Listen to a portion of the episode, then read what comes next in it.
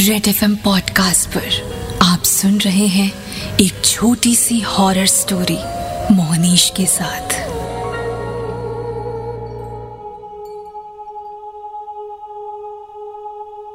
मैं एक आम नौकरी करने वाला, साधारण सा इंसान हूँ।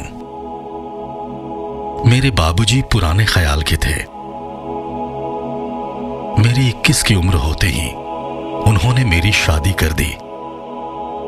तो कम उम्र में मैं बाप बन गया। फिर एक नौकरी ढूंढी और 10 से 6 की साधारण नौकरी करने लगा।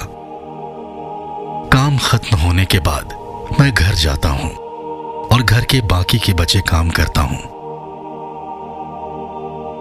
दिन भर काम करने के बाद एक आम इंसान को एक अच्छी नींद चाहिए होती है। ताकि कल होकर फिर से काम करने लायक ताकत मिले। पर मेरे बेटे की एक अजीब सी आदत है। उसे रात में नींद से उठकर रोने की आदत है।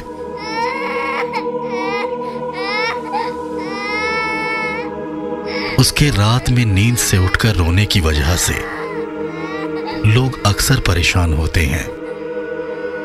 जब तक मैं उसे आधे घंटे चुप नहीं कराता वो चुप नहीं होता।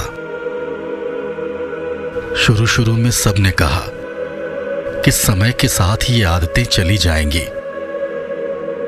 उसकी माँ के गुजर जाने के बाद मैंने ही माँ और बाप दोनों का रोल अदा किया है।